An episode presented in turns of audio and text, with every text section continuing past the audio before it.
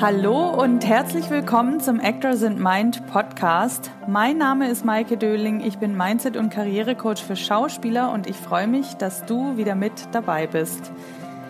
Nachdem es ja nun ein paar Einzelfolgen von mir gab, ist es jetzt mal wieder an der Zeit für ein paar Interviews und wir beginnen heute direkt mit der wundervollen Franziska Friede.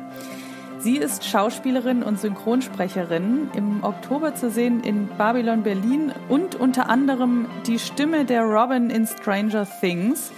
Und sie erzählt uns in der heutigen Folge, wie sie sich ihren Weg ins Business gebahnt hat und dabei auch oft ins kalte Wasser gesprungen ist.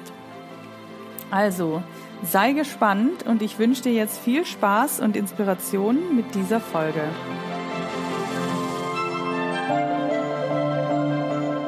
Ich habe heute wieder einen ganz tollen Gast im Podcast. Das ist die Schauspielerin Franziska Friede. Kennengelernt haben wir uns tatsächlich vor vielen, vielen Jahren bei einem mini kleinen Werbespot-Dreh zu Beginn unserer Schauspielschulzeit. Ich glaube, du hast da auch gerade erst angefangen, äh, Schauspielzeit, nicht Schauspielschulzeit. Und ja, seitdem sind viele, viele Jahre vergangen und Franzi hat, so wie ich das beobachtet habe, einen beachtlichen Weg auch schon hingelegt. Und ich bin ganz gespannt auf dieses Gespräch und freue mich, Sie hier zu haben. Herzlich willkommen im Podcast, liebe Franzi. ja, hi, danke, dass ich da sein darf. Sehr gerne. Wie geht's dir heute und wo erreiche ich dich hier gerade? Äh, mir geht es sehr gut. Ich habe ein freies Wochenende und ich sitze zu Hause auf meinem Sofa. Ja. Sehr schön. Das klingt auch gut. Ich auch. Ja, wie gerade erwähnt, wir haben uns ja vor vielen, vielen Jahren kennengelernt. Ich weiß schon gar nicht mehr, für was dieser Dreh eigentlich war. Ich weiß nur, dass es in Hamburg irgendwo in oder außerhalb von Hamburg war und ich eine Blasenentzündung hatte und wir da mhm. draußen waren bei, bei ja.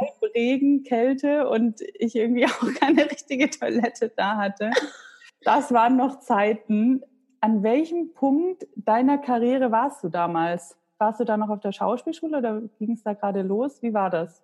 Also mir geht es so ein bisschen wie dir, dass ich gar nicht mehr genau sagen kann, wann das genau war. Ob vor 10, 12 Jahren, 15, ich habe keine Ahnung. Ich glaube 15 ungefähr. Das, ja. ja, das kann hinkommen. Da war ich dann definitiv noch auf der Schauspielschule und habe das einfach frecherweise und verbotenerweise nebenbei gemacht ähm, und habe dafür auch ordentlich Ärger bekommen in der Ausbildung. Ach, ja, tatsächlich. Also mir war auch die ganze Zeit während meiner gesamten Schauspielausbildung verboten, zu Castings zu gehen, was ich völlig absurd finde, weil wie soll ich denn sonst Erfahrung sammeln oder auf das Business mich vorbereiten? Und ich weiß gar nicht, war das diese Verkehrskampagne, ja, oder? Ja, das war Irgendwie. gegen Rasa. Ja, das war das. Oh Wo Gott. wir so im Knopper-Style auf der Straße stehen sollten und sagen, ja. wie wir Rasa finden. Genau, das habe ich jahrelang in meinem Showreel gehabt, weil ich kein anderes Material hatte. Wirklich. Völlig irre. Aber oh, ich habe das gar nicht. Ich weiß gar nicht, ob ich jemals dieses Material bekommen habe. Ja, ich glaube, ich habe mich da ein bisschen ähm, hintergeklemmt und gesagt, ich brauche das unbedingt. Das, also ich brauche das ja für mein Showreel und das ist super wichtig und lustig. Okay, also das heißt, du warst damals auf der Schauspielschule und hast dann vermutlich irgendwann dann abgeschlossen. Wie ging es denn für dich weiter? Ja, witzigerweise habe ich ja nie einen Abschluss gemacht. Ah, ich auch. Ich gebe es zu. Nee, wirklich nicht. Also ähm, das zieht sich auch durch. Ich weiß nicht, ob ich jetzt jemandem damit Mut mache oder alle völlig entsetzt sind, aber ähm, ich habe mein Abitur abgebrochen, um auf die Musicalschule zu gehen und habe die Musicalschule abgebrochen, weil das von der Chemie her überhaupt nicht gepasst hat. Bin auf die Schauspielschule gegangen und bin dann weiterhin illegal zu irgendwelchen Castings gefahren über die Agentur, die ich illegalerweise hatte während meiner Ausbildung ähm, und war dann in Berlin, ich glaube, dreimal beim Casting für die gleiche Serie und habe keinen Job bekommen und wurde dann irgendwann angeschrieben von meiner Agentin, ja, aber die haben sich jetzt was anderes überlegt, weil die wollen dich unbedingt dabei haben und du sollst jetzt den Piloten drehen. Und ich dachte, hä? Ich habe keinen Job bekommen, aber die haben sich was anderes überlegt. Okay, strange. Und dann habe ich eine Rolle bekommen, die es eigentlich nicht hätte geben sollen und habe dann im sechsten Semester meiner Ausbildung ganz kurz vorm Abschluss gesagt, tschüss, ich gehe jetzt nach Berlin und drehe eine Serie. Goodbye. ja, und ähm, war dann raus aus der Ausbildung und war dann in Berlin und habe dann da ein Jahr lang Serie gedreht, Hand aufs Herz, mit Singen oh. und Tanzen. Und es war einfach eine krasse Zeit. Also ich habe wirklich unfassbar viel gelernt und es war aber auch körperlich und geistig das anstrengendste, was ich jemals gemacht habe beruflich. Und ich weiß, es gibt immer ganz viele, die sich so lustig machen über Soaps oder so Daily-Serien oder Weeklies. Und ich denke immer so, Leute, muss man ja nicht geil finden, aber das ist die geilste Schule aller Zeiten. Man lernt so viel, wirklich. Wie kam das, dass du Du hast ja gerade erzählt, du hast die Schauspielschule dann quasi abgebrochen, weil du deine Serie hattest. Aber wie, wie hattest du immer dieses Vertrauen, okay, ich will das machen und deswegen breche ich jetzt die Schule ab oder die Schauspielschule oder so? Was mhm. ging da in dir vor? Kannst du das beschreiben? Also das Vertrauen hatte ich gar nicht, ehrlich gesagt. Also ich weiß nicht, ob das nur mir so geht, aber das sind Auf- und Abphasen. Mhm. Es gibt Tage, wo ich denke, ich mache das alles. Natürlich kriege ich einen Job. Easy peasy. Und dann gibt es Tage oder auch mal Wochen oder was auch immer, wo ich denke, ich werde niemals irgendwo einen Job bekommen und warum habe ich nichts Vernünftiges gelernt? Scheiße. so halt. Und ähm, also ich muss dazu sagen, dass ich auch einfach einen ganz, ganz, ganz tollen Mann an meiner Seite habe, der, glaube ich, teilweise auch mehr an mich glaubt als ich selber, gerade so in der Anfangszeit. Und nach dieser Serie ist natürlich auch erstmal überhaupt gar nichts mehr passiert. Mhm. Und man landet dann relativ schnell wieder auf dem Boden der Tatsachen und muss sich dann, wie fast jeder Schauspieler, mal wieder einen Kellnerjob suchen. Oder was auch immer. Oder geputzt habe ich auch ewig lange. Und ich habe irgendwann dann angefangen, bei Starbucks zu arbeiten. Das würde ich, glaube ich, jetzt auch nie wieder machen, einfach weil Starbucks gar nicht so geil ist. Und habe halt aber nebenbei dann immer mal wieder irgendwelche Webserien gedreht oder war immer in Castingagenturen für Werbung und so. Aber auch da, es funktioniert dann doch irgendwie leider nicht genug. Kann man das so mm, sagen? Mm, ja, ja, doch, auf jeden Fall. Aber nochmal ganz kurz zu der Serie. Was würdest du sagen, hast, also was war für dich da die Schule? Was hast du daraus mitgenommen? Also zum einen haben wir ja nicht direkt die Serie gedreht, sondern erstmal einen Piloten, um mhm. das Sat 1 schmackhaft zu machen, dass die das unbedingt drehen sollen. Und ich wurde besetzt auf Sophie Klein, ein It-Girl, die aber, man kann es nicht anders sagen, so ein richtiges Mitläufer-Miststück ist und auch andere gemobbt hat. Und ich war, ich meine, ich habe noch nie wirklich sowas gedreht vor. Ich kam aus der Ausbildung. Völlig naiv bin ich da hingefahren und hatte dann plötzlich irgendwie einen Maskentest und einen Kostümtest und ich dachte immer so, was wollt ihr von mir? Ich weiß gar nicht was. Also es gibt ja kein Einmaleins, wo jemand sagt, so funktioniert das leider. Ja weil ja. viele Schauspielschulen ja auch immer noch so auf Theater ausgelegt sind. Hm. Und ich kam dann dahin und wurde verkabelt mit einem Mikrofon. Und das war eine, meine erste Szene war draußen auf einem Schulhof. Und die Szene war, dass ich mit jemandem am anderen Ende vom Schulhof telefoniere. Und ich weiß noch, ich war so verklemmt und verschüchtert, dass ich in das Telefon geflüstert habe. und, und nachdem der Take durch war, kam halt der Tonmeister zu mir und meinte, Sweetie, du machst das total toll, aber du musst schon in normaler Lautstärke reden, weil du hast zwar ein Mikro, aber das versteht sonst trotzdem keiner. So. Und ich stand halt davor und war so, Kacke, das war jetzt ein völliger Fail. Und danach habe ich dann halt einfach, ich habe einfach gedacht, okay, jetzt mache ich das einfach. Ich ist lieber zu viel als zu wenig weitermachen, Chaka. Ja, und das war meine erste Berührung damit. Und dann kam ein paar Wochen später halt die Zusage für die Serie, dass wir das jetzt machen. Und da kam dann aber immer wieder solche Situationen, wo ich so dachte, oh Gott, ich wünschte, ich hätte von irgendjemandem mal eine Checkliste bekommen mit, wie verhältst du dich eigentlich an einem Set oder wie funktioniert das? Das gab es halt nicht. Ja. Also das heißt, du hast eigentlich gelernt, wie dieses ganze Drehen und so weiter funktioniert, ne? Total. Also wie, was ich schon meinte, die meisten Schauspielschulen haben immer noch ihren Schwerpunkt einfach auf Theater. Zumindest war das zu meiner Zeit noch sehr doll so. Ich glaube, das mhm. ändert sich jetzt auch gerade. Aber ich war völlig naiv. So, und alleine dieses Arbeitspensum, das man plötzlich hat. Also man sitzt ja dann um sieben in der Maske, damit man um acht drehen kann. Und dann dreht man aber, wenn es ein krasser Tag ist, auch gerne mal bis 20 Uhr. Und dann fährt man halt nicht nach Hause und setzt sich vor den Fernseher, sondern lernt den Text für den nächsten Tag. So, und alleine das war für mich völlig ein totaler Schock, weil ich das nicht erwartet habe. Mhm. Mhm. Hast du dich damals schon als Schauspielerin gesehen? Also hast du konntest du von dir selber sagen, so ja, ich bin jetzt Schauspielerin oder wann, wie kam das bei dir? Wie hat sich das entwickelt? Oh, ehrlich gesagt, ähm, fällt es mir immer noch so ein bisschen schwer, das über mich selber zu sagen. Und das sogar auf zwei Ebenen. Also zum einen fällt es mir schwer, wenn ich mit anderen Leuten darüber rede, die nicht in der Branche arbeiten und die mich fragen, was machst du eigentlich? Da bin ich immer so, äh, ich bin Schauspielerin, weil dann kommen halt meistens so Fragen wie, ah, habe ich dich schon mal irgendwo gesehen? Und man ist dann sofort in so einem, also mir geht es zumindest so, dass ich sofort in so einem Rechtfertigungsmodus bin und denke, äh, nein, du hast mich wahrscheinlich noch nie irgendwo gesehen, aber ich bin trotzdem Schauspielerin.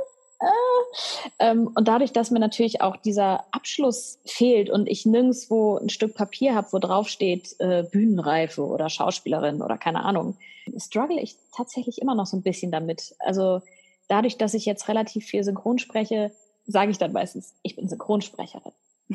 Und ja, du hast mich bestimmt auch schon mal irgendwo gehört. Das fällt mir leichter, als zu sagen, ich bin Schauspielerin. Ja, ah, es ist eigentlich krass, ne? weil, weil das haben ganz viele. Also ich habe das auch, aber bei mir ist es jetzt ja so, ich spiele ja eigentlich auch gerade nicht mehr und habe auch die letzten fünf Jahre eigentlich nur, wenn dann Werbung gemacht. Aber mhm. trotzdem, ich hatte das auch und ich kenne auch ganz viele andere, auch unter den Leuten, die ich coache, denen das auch schwer fällt. Und das ist eigentlich echt krass, ne? Ich meine, du hast ein Jahr lang eine Serie gedreht. Das ist, also da würde ich schon sagen, du bist eine Schauspielerin. so, und ja. ich meine, du hast ja auch ganz viele andere Sachen jetzt danach gemacht. Ja, also ähm, gerade, ja. ich meine, gerade diese Serie, das hat ja in Deutschland in vielen Bereichen auch einfach nicht so einen guten Ruf, als dass man jetzt sagen könnte, hey, ich habe, ich meine, guck dir die Leute an, die seit zehn Jahren gute Zeiten, schlechte Zeiten spielen. Du kannst denen wahrscheinlich absolut nichts vormachen, weil die am Set die routiniertesten Leute sind, die man sich vorstellen kann. Und trotzdem kann ich mir sehr gut vorstellen, dass es Gespräche gibt, wo Leute sagen, du bist doch kein Schauspieler.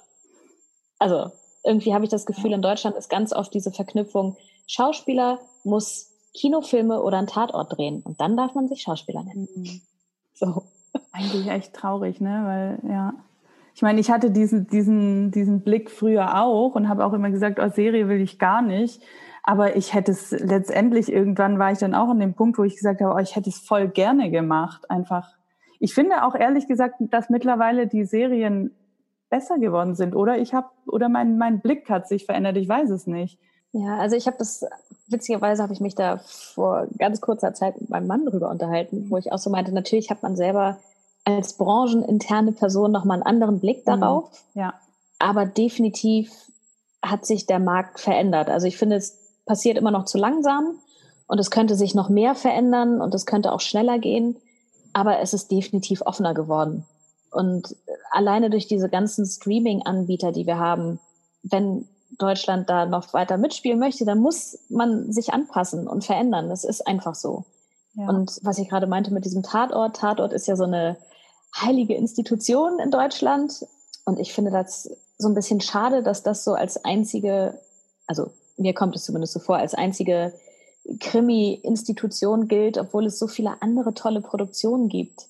Ich denke, mhm. Leute, versteift euch doch nicht so darauf. Öffnet doch den Markt. Es gibt doch so viele tolle Sachen. Ja, voll. Okay, also das heißt, dann hinterher kam erstmal nichts mehr, dann hast du äh, alle möglichen Jobs auch gemacht und wie ging es dann weiter? Ja, also ähm, ich habe, glaube ich, 2012 eine Folge Ein Fall für zwei gedreht und ähm, habe dann 2013 eine relativ langwierige und aufwendige Webserie gedreht, Kumbaya wo man so ein bisschen ähm, das Christentum auf die Schippe genommen hat. Das war super witzig. Äh, das ist auch auf ganz vielen Festivals gelaufen, was halt auch irgendwie mir so nochmal die Augen geöffnet hat. Es gibt nicht nur in Deutschland einen Markt. Muss man ja auch irgendwie für sich selber erstmal, ja, muss man sich erstmal klar drüber werden. Und ja, also ich habe Episodenrollen in so einigen Sachen gemacht, ähm, aber halt auch ganz viele Musikvideos und Werbung und Webserien und ja, irgendwann äh, habe ich dann, ich glaube, lass mich mal rechnen, 2015 angefangen mit Synchronsprechen, weil eine Freundin von mir Synchronsprechen gegangen ist hier in Hamburg und ich irgendwann meinte, hey, nimm mich doch einfach mal mit. Ich habe keine Ahnung, was das ist, wie das funktioniert. Ich möchte mir das mal angucken. Und dann hat sie mich mitgenommen und ähm, die Aufnahmeleitung in dem Studio hat mich dann direkt mit in so eine Mengenaufnahme geschmissen. Also Mengenaufnahmen sind einfach, wenn, weiß ich nicht, da ein ganzes Fußballstadion ist und die grölen halt alle, um ihr Team anzufeuern, dann muss man das natürlich auch auf Deutsch machen. Und dann durfte ich halt mitgrölen und ich war irgendwie völlig überfordert und habe überhaupt nicht verstanden, was ich machen soll. Und plötzlich stehst du da in diesem kleinen dunklen Raum und vor dir ist ein Bildschirm und du denkst so, hä, was, was mache ich denn jetzt? Hilfe? Und dann hat man mir das kurz erklärt und dann durfte ich sogar noch zwei Takes, was völlig irre ist. Ich meine, ich habe das noch nie gemacht und durfte zwei Takes sofort irgendwie auch auf jemanden sprechen, der im Bild zu sehen war. Und ich war völlig überfordert, aber es hat trotzdem einigermaßen gut funktioniert. Und äh, ja, dann wurde das irgendwie immer mehr bis zu dem Punkt, wo ich dann auch sagen musste, sorry Starbucks, ich kann jetzt nicht mehr bei euch arbeiten, das lässt sich nicht mehr miteinander vereinbaren. Ich gehe jetzt. Auch cool, auch das ist ja eigentlich schon wieder ne, ins kalte Wasser gesprungen und halt einfach gemacht. Ja, ja. definitiv. Ja. Voll cool. Ich habe dich ja, bevor ich jetzt hier diese Aufnahme gestartet habe, hat, hatte ich dich ja gefragt, da hast du ja gesagt, du hattest auch mal so Leerlaufphasen. Wie waren die für dich und wie bist du da auch wieder rausgekommen? Also was hast du getan, um irgendwie weiterzumachen? Ja, also ich glaube, Schauspieler haben, außer sie sind sehr, sehr, sehr, sehr, naja, Glücksschweine, haben sie immer irgendwelche Leerlaufphasen. Das ist irgendwie so ein bisschen Standard in dem Beruf. Und ähm, eine gute, sehr, sehr gute Freundin von mir, die ich irgendwann mal bei einem verbotene Liebe-Casting kennengelernt habe, wo sie den Job bekommen hat und ich nicht. ähm, wir hatten zeitgleich eine Leerlaufphase, nachdem ihre Rolle bei verbotene Liebe gestorben ist. Und haben irgendwann gesagt, hey, wir können jetzt nicht nur darauf warten, dass uns jemand anruft. Das geht nicht. Wir müssen jetzt einfach mal was machen. Und man sitzt ja dann öfter mal vor seinem Showreel und denkt, oh, eigentlich bräuchte ich neues Material, aber ich will auch kein Geld dafür ausgeben, weil ich habe überhaupt gar kein Geld und es steht auch kein Dreh an, wo soll es herkommen? Und wir haben uns dann hingesetzt und uns überlegt, hey, wir machen jetzt einfach selber was. Wir schreiben jetzt einfach was. Und zwar genau das, worauf wir Lust haben. Das ist doch super. Ich habe nun das Glück, dass mein Mann, der ist Art Director und Kameramann und Fotograf und macht Editing und Musik und da bin ich sehr, sehr, sehr glücklich, einfach den an meiner Seite zu haben. Das heißt, der konnte das filmen. Und wir haben dann auch noch, weil wir völlig irre und größenwahnsinnig waren, gesagt, wir, wir machen das jetzt einfach auf Englisch, weil dann haben wir ja auch noch den ganzen internationalen Markt vor uns. Also so völlig irre, aber wir haben das dann einfach gemacht und an einem sehr, sehr kalten Januartag 2018 an der Ostsee, ich glaube, es waren irgendwie, es war ein Grad oder null Grad oder so völlig irre, haben wir das gedreht diese Szene. Und danach hat mein Mann das halt geschnitten und fertig gemacht. Und wir saßen dann davor und dachten, also wir wollen uns ja nicht selber loben, aber das ist irgendwie ganz gut geworden. Nicht schlecht. So. Und dann habe ich so ein bisschen gegoogelt und mich mal schlau gemacht, was kann man eigentlich mit so Showreel-Szenen noch machen? Und bin dann darüber gestolpert, dass die Länge dieser Showreel-Szene eigentlich ausreichend ist, um es als Micro-Movie zu bezeichnen. Und dann habe ich weiter gegoogelt und festgestellt, es gibt Festivals extra für Micromovies. Und dann dachte ich mir, ja gut, also ich probiere mal mein Glück und habe das so eingereicht bei ein paar Festivals und habe dann irgendwie ein paar Wochen später Bestätigung bekommen, es läuft auf diesen Festivals. Und ich dachte so, was ist denn jetzt passiert? Also damit habe ich überhaupt nicht gerechnet. Und es war auch wieder so ein völliges, ich schmeiß das Ding mal ins kalte Wasser, mal gucken, was passiert. Und das ist passiert. Es lief weltweit auf unfassbar vielen Festivals, was uns völlig schockiert, also positiv schockiert hat.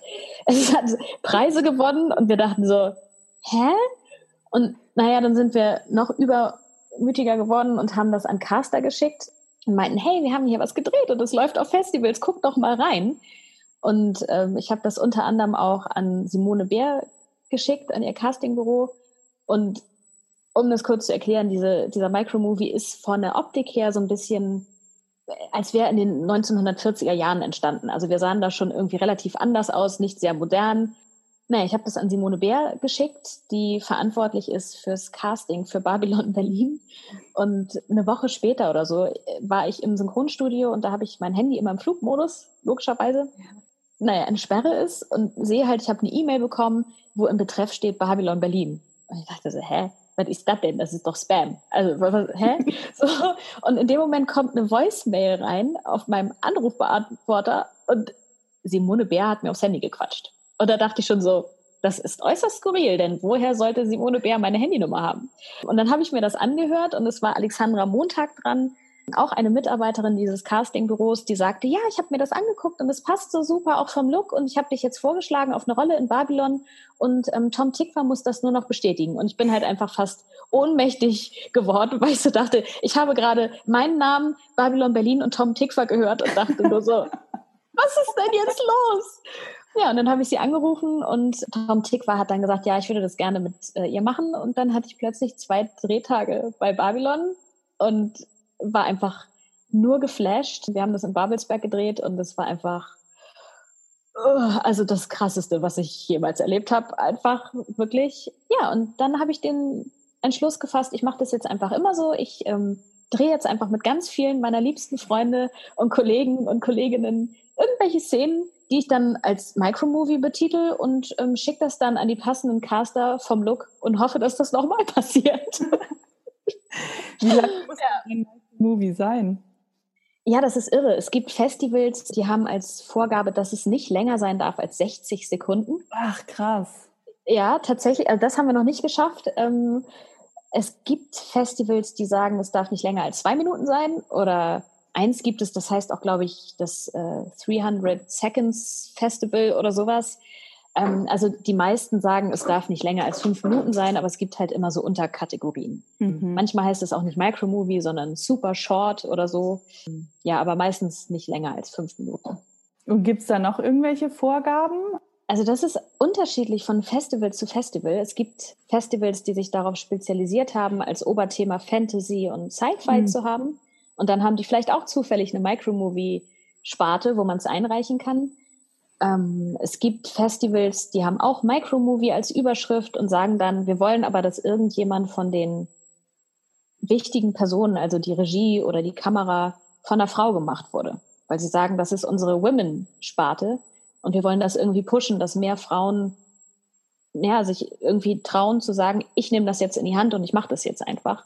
Ja, und nochmal zu diesem Dreh mit Tom Tikwa. Wie, wie war das? Also was, was war da so special dran? Also was, oder, und was hast du da vielleicht auch draus mitgenommen? Also special war natürlich schon mal der gesamte Aufwand vorher. Also ich hatte zwei Drehtage und war einen Tag vorher da zum Masken- und Kostümtest. Und bei Babylon das Spektakuläre ist einfach, dass sämtliche Kostüme original aus der Zeit kommen. Das heißt, die haben eine riesige Halle, wo ihre Kostüme gelagert sind. Ähm, und ich habe diese Kostümprobe gehabt und ich meine, ich habe eine Assistentin eines Kostümbildners gespielt in dieser Folge. und ich habe, also du kriegst halt alles original aus der Zeit, von deinen Strümpfen zur Unterwäsche, alles. Und ähm, das war super skurril, weil bei dieser Anprobe ist auch eins von diesen Kleidern, was sie mir angezogen haben, einfach zerrissen und regelrecht zu, zu kleinen Bestandteilen zerbröselt. Und ich habe halt einen halben Herzinfarkt bekommen und dachte, äh, bin ich jetzt raus? Also, oh Gott, ich habe eure Kleidung kaputt gemacht. Und ich so, nee, das ist gar, das ist, das passiert hier 20 Mal am Tag es ist alles gut. Und ich dachte so, okay, krass. Und ich, da hatte ich auch noch längere Haare, als ich jetzt habe. Die gingen mir fast bis zu den Schultern und ich bin zu diesem Maskentest gegangen und die Maskenbildnerin war halt auch super sweet. Sie meinte, oh, du hast wunderschöne Haare, aber ich würde sie dir gerne abschneiden. ich dachte so, okay, es ist Babylon Berlin, I don't care, mach einfach. Und sie hat mir halt so einen richtig schönen Prinz Eisenherz Topfschnitt verpasst, weil das halt in den 20ern so schön war. Und ich dachte halt auch, das ist einfach super skurril. Und ähm, also wir haben Babelsberg, wie gesagt, gedreht. Ich werde jetzt wahrscheinlich ein bisschen spoilern. Ich meine, die Staffel ist draußen, aber es ist die dritte Staffel und unsere beiden Hauptcharaktere ermitteln an einem Stummfilmset. Da ist jemand unter mysteriösen Umständen zu Tode gekommen. Und deswegen gibt es überhaupt einen Kostümbildner und seine Assistentin in dieser Serie, in dieser Staffel. Das heißt, als ich das erste Mal nach diesem Masken- und Kostümset war ich schon in Babelsberg und bin in die Halle geführt worden, weil mir gesagt wurde, Tom möchte seine Schauspieler immer vorher einmal kennenlernen und begrüßen. Ich dachte, das ist schon relativ ungewöhnlich. Normalerweise wirst du ins Set geschmissen und okay, wir machen jetzt Aufnahme und dann ist gut. Ähm, das heißt, ich kam in eine von diesen riesigen Hallen und da haben sie gerade eine riesen Tanzszene mit Akrobaten gedreht und ich dachte, das ist super skurril, das ist so krass, das ist wie ein Hollywood-Set. Wirklich. Und äh, Tom Tickwer wurde informiert, dass ich da bin. Und er hat halt diese gesamte Szene gestoppt und meinte, äh, wir machen mal kurz fünf Minuten Pause, ich muss mit Franziska reden. Und da dachte ich schon so alleine, dass er meinen Namen weiß. Also ich unterstelle ja niemandem, dass er das nicht wissen können sollte, aber der hat natürlich mit unfassbar vielen Menschen zu tun und ich war zwei Tage da. Da dachte ich schon, okay, krass, das ist irgendwie ganz anderer Level. Wir haben eine Szene gedreht, die ist, glaube ich, im Endeffekt jetzt in der Folge vielleicht zweieinhalb Minuten lang mit einer Anprobe und Charlotte kommt rein und verfolgt jemanden, den sie für den Täter hält und einfach relativ viele Darsteller, die in dieser Szene waren und daran haben wir neun Stunden gedreht. Neun Stunden und neun Stunden an einem Soap-Set, da hättest du vielleicht 30 Minuten Material geshootet und wir haben zwei Minuten Material mhm. daraus bekommen und das ist einfach krass.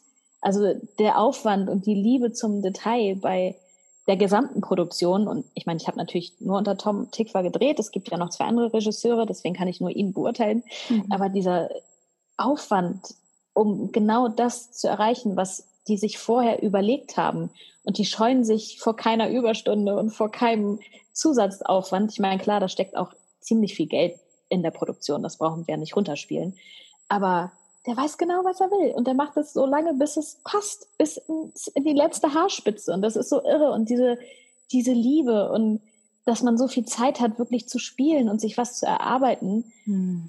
war schon einfach, oh, das ist etwas, wo man, also ich, ich träume da manchmal immer noch von und denke so, oh mein Gott, das würde ich gerne einfach noch viel, viel öfter machen. Ja. Wirklich, das war so schön. Ah ja, das klingt aber echt so das ist ja auch was, wo ich, das ist mir tatsächlich noch nie passiert und da hätte ich auch so richtig Bock drauf, dass mal jemand einfach so richtig mit einem arbeitet auch. Ne? Also ich hatte ja. einmal ein, ein riesen Casting auch. Das war auch für eine Serie, also es war auch irgendwas, ich war für eine Kommissarin vorgeschlagen und das sollte eine neue Telenovela oder sowas werden. Ich weiß es gerade nicht mehr. Und das Casting ging zwei Stunden nur mit mir und meinem Spielpartner. Und das war Krass. ey ich habe das war so mega. Wir haben halt zwei äh, zwei Szenen vorbereitet und haben die haben halt einfach zwei Stunden an diesen Szenen gearbeitet. Und das fand mhm. ich so okay weil ich kam, ich kam immer zum Casting auch da und war echt relativ aufgeregt. Aber so nach zehn Minuten als er dann ein paar Mal noch irgendwas gesagt hat da war es dann okay. Und das war für mich einfach so der Traum. Und ja deswegen, ich kann mir das vorstellen, dass das echt mega ist an so einem Set. Ja. Hast also, du dich da auch anders drauf vorbereitet, auf die Rolle dann als sonst? Das habe ich tatsächlich. Ich habe mir Coaches gesucht. Zum einen, weil im Skript stand, dass Gisela äh, die Rolle eine Berlinerin ist natürlich und einen Berliner Dialekt haben soll, mhm. der mir jetzt zwar jetzt auch nicht schwer fällt, aber ich wollte es halt richtig machen. Richtig, richtig, wie in den 20er Jahren eventuell dann mal Berlinert mhm. worden ist.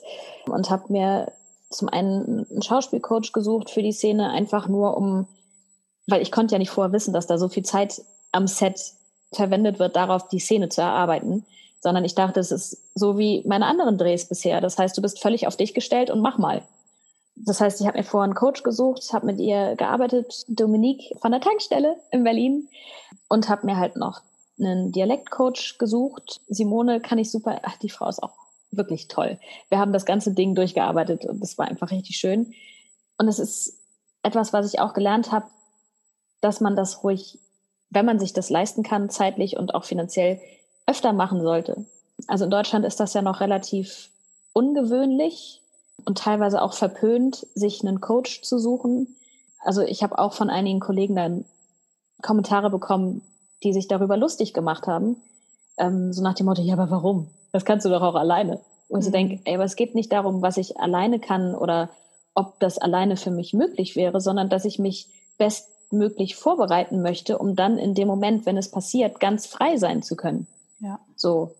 Und also das ist in anderen Ländern irgendwie mehr gang und gäbe als in Deutschland, habe ich das Gefühl. Und es war spannend, weil ich habe dann diesen Berliner Dialekt gefühlt ziemlich gut drauf gehabt und kam dann ans Set. Und dann meinte Tom Tickbar, ja, aber wenn du keine richtige Berlinerin bist, dann brauchst du das nicht machen. und ich dachte so, okay, ich habe es jetzt gelernt, aber dann mache ich es halt nicht. Ist in Ordnung. ähm, ja, nee, aber doch, also ich habe mich definitiv intensiver darauf vorbereitet als, als auf andere Sachen. Ja, Cool, aber ich glaube, das ist ein guter Punkt mit diesem, du möchtest dich bestmöglich vorbereiten, um dann frei zu sein in dieser Situation. Das ist ja das, wo du dann dich auch wirklich entfalten kannst. Ne? Ja. Und das ist einfach was, was man halt selber tun kann, um dann in dem Moment auch da zu sein und nicht Definitiv. von anderen Dingen oder mit Stress oder irgendwas anderem beschäftigt zu sein.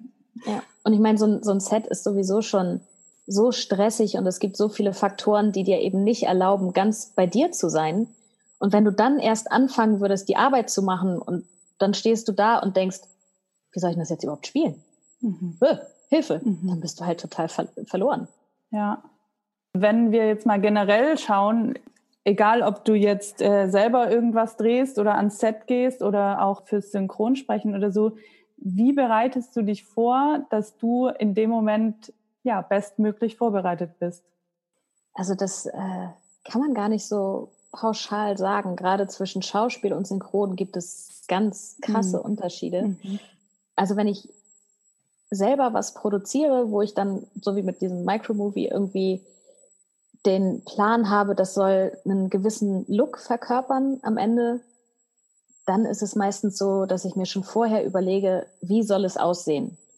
Und ähm, das habe ich gerade mit einer anderen Kollegin gemacht. Wir sind beide unfassbar große Fans von der Serie The Witcher, mhm. ähm, eine Fantasy-Serie auf einer Buchgrundlage und es gibt ein Computerspiel und das ist, das war die krasseste Serie auf Netflix. Also die hat die meisten Zuschauer erreicht, noch mehr als The Mandalorian zum Beispiel. Und wir haben uns überlegt, hey, wir möchten diesen Look gerne rekreieren und zwar nicht nur von der Optik, sondern auch von der ganzen Stimmung und von der Art, wie die Charaktere sich verhalten. Das heißt, wir haben uns darauf so vorbereitet, dass wir versucht haben, das einfach so gut wie möglich zu kopieren, aber trotzdem auf unsere eigene Art und Weise. Also das ist ganz anders als ich, ich glaube, wann habe ich denn vorletztes Jahr oder so habe ich für die Rosenheim Cops gedreht. Mhm. Und da war meine Vorbereitung ganz anders. Also im Endeffekt habe ich das Skript gelesen. Ich habe mich gefragt, was macht meine Rolle da? Was will sie? Was hat sie für eine Aufgabe einfach tatsächlich in der Szene? Weil bei so Nebenrollen in so Serien ist es ja eigentlich nur so, die sollen irgendwas für, den, für die Hauptrolle erreichen oder so ein Stepping Stone sein, damit die Geschichte der Hauptrolle weitergeht. Und man muss einfach nur verstehen, was ist die Aufgabe? Und die muss man dann erfüllen. Und mehr Vorbereitung für eine Rolle mit fünf Sätzen kann man machen, aber da bin ich dann vielleicht auch zu faul. Also ähm, ja, und beim Synchron kann ich mich eigentlich gar nicht vorbereiten, weil im Normalfall ist es so, ich kriege einen Anruf, kann ich morgen im Synchronstudio sein und dann stehe ich davor und erfahre dann normalerweise erst, worum es geht. Also da muss ich mich sehr darauf verlassen, eine kompetente und gute Regie zu haben, die mir so schnell wie möglich auf den Punkt genau erzählen kann, worum es geht, was meine Rolle will, was die Aufgabe meiner Rolle ist, weil ich weiß halt im Vorfeld nicht, was ich mache. Mhm. Das ist krass beim Synchron. Also ich habe das jetzt schon öfter gehört, dass das so ein Freund von mir hat auch letztens so eine Fortbildung gemacht für Synchronsprechen und der meinte so, er ist am Anfang überhaupt nicht hinterhergekommen und hat auch so super kurz Zeit gehabt, sich den Text durchzulesen vorher und so. Mhm. Hast du bis, also Du hast ja vorhin erzählt, dass du da so reingerutscht bist in dieses synchronen Sprechen. Hast du dann trotzdem noch mal eine Fortbildung gemacht oder hast du es dann einfach durch Übung gelernt? Ich habe keine Fortbildung gemacht, muss ich zu meiner Schande gestehen. Das hätte mir wahrscheinlich vieles erleichtert. Ähm, ich habe es einfach on the fly gelernt. Und ich bin auch on the fly im Studio ganz oft gescheitert. Definitiv. Ich glaube, es geht auch nicht anders. Synchron ist einfach so, so schnell weil was ich schon meinte, du weißt vorher nicht, was du machst. Du musst dich sofort darauf einstellen, in der Situation sein, die Stimmung treffen, dann musst du normalerweise, wenn es gut läuft, siehst du einmal die Szene, aber im Normalfall siehst du einmal dein Take und dann musst du gleich drauf sprechen. Ähm, mhm. Das heißt, du musst sofort deinen Text dir aus dem Dialogbuch angeeignet haben, du musst die Stimmung erfasst haben, du musst dir die Pausen merken, die Länge, das Sprechtempo, die Stimmung der Szene sowieso, aber auch die Stimmung deiner Rolle in dem Moment. Ähm, und wenn es dann zum Beispiel noch Zeichentrick ist, musst du dir sofort überlegen, okay, der hat eine Charge, also eine veränderte Stimmfarbe drauf. Das musst du dir auch sofort irgendwie aus den Rippen leiern. Also das ist schon krass. Was würdest du sagen, hat dir die Schauspielerei auch fürs Synchron gebracht oder vielleicht auch andersrum? Hat dir auch das Synchronsprechen für die Schauspielerei was gebracht? Also ich glaube, wenn ich nicht vorher dann doch ja relativ viel Zeit in Ausbildungen verbracht hätte, das heißt bei ganz vielen verschiedenen Sprecherziehungslehrern und in ganz vielen Gesangsunterrichtseinheiten, dann hätte ich sehr viel mehr Probleme gehabt. Hm. Ich singe sowieso schon mein ganzes Leben. Das ist so der Punkt, wo es für mich überhaupt angefangen hat. Musical und ich habe in der Staatsoper in Hamburg im Chor gesungen und so. Also wenn ich das nicht gehabt hätte und mich nicht auf meine Stimme hätte verlassen können und keinen Stimmensitz gehabt hätte, der gesund ist, dann hätte ich viel länger gebraucht, diesen Beruf irgendwie zu meistern. Oder vielleicht hätte ich das auch nie geschafft, weil es einfach die Anforderungen sind so groß und so, die Hürden sind so schwer. Und wenn man dann nicht schon irgendwie einen Vorteil hat, ist es einfach super schwierig, Fuß zu fassen, wenn man sich alles ja. komplett von Null auf aneignen muss.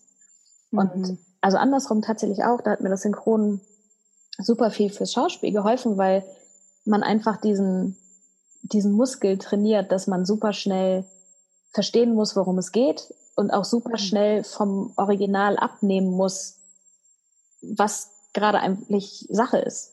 Und mhm. ich meine, Schauspiel ist ja für mich das Wichtigste, ist immer deinem Spielpartner zuhören. Und da rostet man aber halt auch ein, wenn man das eine Weile nicht macht. Das heißt, das Synchronsprechen, was ich fast jeden Tag mache, ist da eine super Hilfe, weil ich mache nichts anderes. Ich höre zu und gebe dann meinen Senf dazu. Also deswegen, das ist super, um im Training zu bleiben. Ja, cool. Was würdest du sagen, was dich jetzt heute an dem Punkt, wo du jetzt stehst in deiner Karriere, was dich dahin gebracht hat? Oh, das ist schwierig äh, ja, das ist tatsächlich schwierig. Ich, ich glaube, das kann ich so, ich könnte das nicht auf ein, zwei spezifische Sachen runterbrechen, weil das so ein, so ein Mischmasch aus ganz vielen Sachen ist. Also klar, die Standardantworten, man ist immer dran geblieben und man versucht, sich mhm. selber treu zu bleiben. Mhm. Aber das ist irgendwie auch gelogen, weil ich habe auch ganz viele Sachen gemacht, wo ich im Nachhinein dachte, ich bin überhaupt nicht treu geblieben. So, also gar nicht. Und trotzdem war es wichtig, dass ich das gemacht habe, weil ich dadurch ganz viel gelernt habe. Das hat man ja auch in anderen Berufen, dass man manchmal Sachen irgendwie so macht, dass sich die Situation dadurch nicht verschlechtert für einen. Also wenn man irgendwie einem Regisseur ein bisschen nach dem Mund redet, damit man jetzt endlich durch diese Szene kommt und keine Probleme hat. Das gibt's ja auch in anderen Berufen. Und trotzdem denkt man dann danach, wenn man abends zu Hause ist, treu geblieben bin ich mir jetzt nicht. Deswegen, boah, ich finde das schwierig. Ja, tatsächlich. Ja. Und was hat dich, also jetzt auch so durch Leerlaufphasen oder wie wir sie, wie haben wir sie genannt, Stagnationsphasen, was hat dich motiviert, dann trotzdem weiterzumachen? Hast du mal überlegt, was anderes zu machen eigentlich? Ah, ja, tatsächlich habe ich ganz oft gedacht, eigentlich könnte ich auch was anderes machen. Und immer wenn ich dann dieses Gedankenkarussell habe, fällt mir aber nicht so wirklich ein, was. Das ist ein bisschen problematisch an der Sache. Ähm, also als Kind wollte ich zum Beispiel immer Archäologin werden, was daran scheitert, tatsächlich auch einfach, wenn man die ganzen Ausbildung oder auch die Schule abgebrochen hat, wie soll ich jemals an eine Uni kommen? Schwierig, einfach. Ähm, ich habe mich tatsächlich, ich habe mich immer für skurrile Sachen interessiert. Es interessiert mich zum Beispiel auch immer noch Forensik. Also völlig was anderes, aber Forensik finde ich super spannend. Oder Entomologie, also also wenn man ähm, als Forensiker anhand der Käfer auf der Leiche bestimmt, wie alt sie ist, zum Beispiel. ja, also was völlig anderes, völlig skurril. Ähm, aber letztendlich am glücklichsten, das hört sich so, so blöd an, weil das so viele immer sagen, aber am glücklichsten bin ich zum Beispiel immer, wenn ich singe. Mhm. Nichtsdestotrotz habe ich es nie geschafft, mich irgendwie in einer Musical-Produktion zu platzieren. Aber da war für mich auch immer das Problem, dass ich dachte, da könnte ich mir gar nicht treu bleiben, weil das so eine krasse Maschinerie ist. Deswegen ist dann diese Möglichkeit irgendwann für mich auch wieder so ein bisschen gestorben, weil ich dachte, ist auch keine gute Alternative, würde mich nicht glücklich machen. Und deswegen, mhm. ich komme immer wieder zu dem Punkt, dass ich denke, nee, mit der Kombi, die ich gerade fahre, spielen und synchron sprechen, ist eigentlich schon ganz gut. Ja, cool. Wenn du jetzt mal zurückdenkst an die Franzi von vor 15 Jahren, ja. Gibt es irgendwas, was du ihr als Tipp geben würdest für den Weg? Ja, definitiv. Ich würde ihr sagen, gib nicht so viel darauf, was andere Leute von dir halten. Hm. Also, weil ich, ich war nun ein Jahr auf einer Musicalschule und meine Stärke war schon immer das Singen. Also ich bin keine besonders gute Tänzerin zum Beispiel. Aber ich habe immer versucht, das mit Begeisterung zu machen, auch wenn mein Körper da gewisse Limitationen hatte und äh, der Spagat einfach nicht funktioniert hat. Ähm, aber da habe ich definitiv bin ich da mit Dozenten aneinander geraten, die mir sagen wollten, wie ich zu sein habe und die mich in eine Form pressen wollten. Und ich meine, ich war super jung, als ich auch auf dieser Musicalschule war und habe mich formen lassen und habe dadurch ganz viel verloren verloren von so einer frischen oder naiven Herangehensweise, die mir jetzt fehlt und die ich teilweise vermisse. Deswegen würde ich definitiv sagen, hör nicht so viel darauf, wie andere dich haben wollen. Nimm immer mhm. Ratschläge an und hör dir Meinungen an, aber dann wirf es auch wieder weg. Dann ist auch gut. Du hast dir das angehört und du hast dir vielleicht was mitgenommen davon. Aber versteif dich nicht so darauf und lass dir nicht von außen irgendwelche Grenzen in deinem Sein aufzeigen. Mm, ja. Wann würdest du sagen, ist dir das bewusst geworden, dass du so sein darfst, wie du möchtest und nicht wie andere? Also tatsächlich struggle ich da immer noch teilweise mit. Ich glaube, das ist auch was, wenn ich komplett aufhören würde, mir die Meinung von anderen anzuhören, wäre auch komisch. Ich muss halt mhm. nur darauf achten, dass ich mir das nicht zu 100 Prozent zu Herzen nehme. Ähm, aber ich glaube, das erste Mal, dass es mir aufgefallen ist, dass das, was ich mache, nicht ganz verkehrt sein kann, war tatsächlich, als ich diesen Serienjob bekommen habe, weil ich mir vorher oft habe anhören müssen, die Art, wie ich spiele, sei schlecht. Mhm. Und also das finde ich sowieso schon mal relativ seltsam als Aussage bei etwas, was so meinungsabhängig ist und wo jeder andere Einflüsse hat und jeder eine andere Art hat, auch im normalen Leben mit Sachen zu interagieren. Das gilt dann natürlich auch fürs Schauspiel. Und als ich dann diesen Vertrag unterschrieben habe und wusste, ich mache das jetzt ein Jahr lang, weil irgendjemand anderes nicht gedacht hat, das, was ich mache und wie ich es mache, ist schlecht, sondern genau richtig, das war schon sehr befreiend und ja. auch befriedigend. Ja, ja, ich glaube, dass ganz viele oder also ich glaube, es gibt kaum jemanden, der nicht auch damit irgendwie seine Themen hat. Ich ja auch. Also ich glaube, das haben wir irgendwie alle. Ich glaube, es geht nur darum, dass man halt trotzdem immer wieder zu sich selber findet und sagt, ja, und wo bleib ich mir halt dann trotzdem treu, so ja. im Großen und Ganzen. Ne? Ja, wofür bist du dankbar für in deiner Schauspielkarriere? Oh, also definitiv bin ich super dankbar für diese Chance mit äh, Babylon Berlin, weil mir das nochmal gezeigt hat, es gibt diese Produktion, wo Raum ist fürs Arbeiten an der Rolle mhm. und an der Szene und wo es den Raum gibt für verrückte Ideen, die man ausprobieren kann, die nicht limitiert sind durch einen Mangel an Zeit oder Geld. Und mhm. das ist schon schön, das mal so miterlebt zu haben, weil man dann was hat, wo man sagen kann, hey, das möchte ich nochmal erleben und darauf möchte ich hinarbeiten. Ich bin sehr, sehr dankbar dafür, dass ich so viel synchron sprechen darf und kann. Mhm weil mir das einfach auch eine finanzielle Freiheit gibt, um dann sagen zu können, hey, wenn ich jetzt Lust habe, einen Witcher-inspirierten Minifilm zu machen, dann kann ich das einfach machen. So. Ja. Und wenn ich jetzt noch bei Starbucks arbeiten würde, dann hätte ich einen zeitintensiven Job, der mir bei weitem nicht die gleichen finanziellen Mittel ermöglichen würde. Und ich habe einen arbeitsintensiven Job, das Synchronsprechen oder auch Synchron-Drehbücher schreiben, was ich auch mache. Das ist zeitintensiv, das ist emotional fordernd, aber es gibt mir halt einfach eine Form von Spielraum, die ich ohne nicht hätte. Und das ist der Hammer und da bin ich super dankbar für. Voll schön. Wenn wir heute Wünsch dir was hätten, was für eine Rolle würdest du gerne mal spielen? Oh, ist das eine, die es schon gibt oder die es noch nicht gibt? Das kannst du dir aussuchen. Oh, dann kommt jetzt wieder der Nerd raus. Dann hätte ich super gerne tatsächlich in der Witcher-Verfilmung Siri gespielt. Definitiv. Oder Jennifer. Jennifer, auch super cool. Also ich meine. Ich habe das leider nicht geschaut. Was, was sind das für Rollen? Was, äh also The Witcher ist, wie fasst man den Witcher zusammen? Das ist, wie gesagt, erstmal eine Buchreihe und es gab dann relativ viele sehr erfolgreiche Computerspiele. The Witcher ist eigentlich als Mensch geboren in einer Welt, wo es Dämonen und Monster gibt und wird dann durch viele verschiedene Prüfungen zu einem Witcher ausgebildet. Das heißt, er bekommt bessere übermenschliche Fähigkeiten, bessere Reflexe, er kann besser kämpfen und soll halt dann diese ganzen Monster in diesem, auf diesem Kontinent töten. Und ähm, auf diesem Kontinent gibt es auch Magie und es gibt Zaubererinnen und Zauberer, die dieser Magie Einheit gebieten und versuchen, sie zu beherrschen. Und auch da muss man natürlich viele Prüfungen bestehen, praktisch, um sich dieser Magie würdig zu erweisen. Und eine von den Zaubererinnen, die das macht und die ah. mächtigste wird, ist Jennifer, deren Wege sich dann auch kreuzen mit dem Witcher. Ähm, und es gibt aber auch noch Siri. Siri ist die Enkeltochter einer Königin und wurde dem Witcher als Child of Surprise versprochen. Also deren Wege sind vom Schicksal vorherbestimmt, dass die zueinander finden müssen. Und Siri hat magische Fähigkeiten, über die sie sich selber auch noch nicht so ganz bewusst ist. Und eigentlich ist der gesamte Kontinent hinter ihr her, weil alle wissen, sie ist unfassbar mächtig und wir wissen nicht genau, was Sache ist, aber wir müssen sie in unsere Gewalt kriegen, um uns diesen Vorteil zu verschaffen.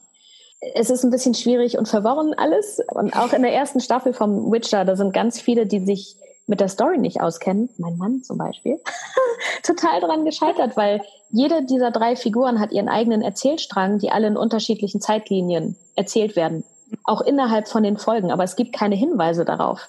Das heißt, du guckst das und bist einfach nur irgendwann verwirrt und denkst, hä? Das kann doch gar nicht funktionieren.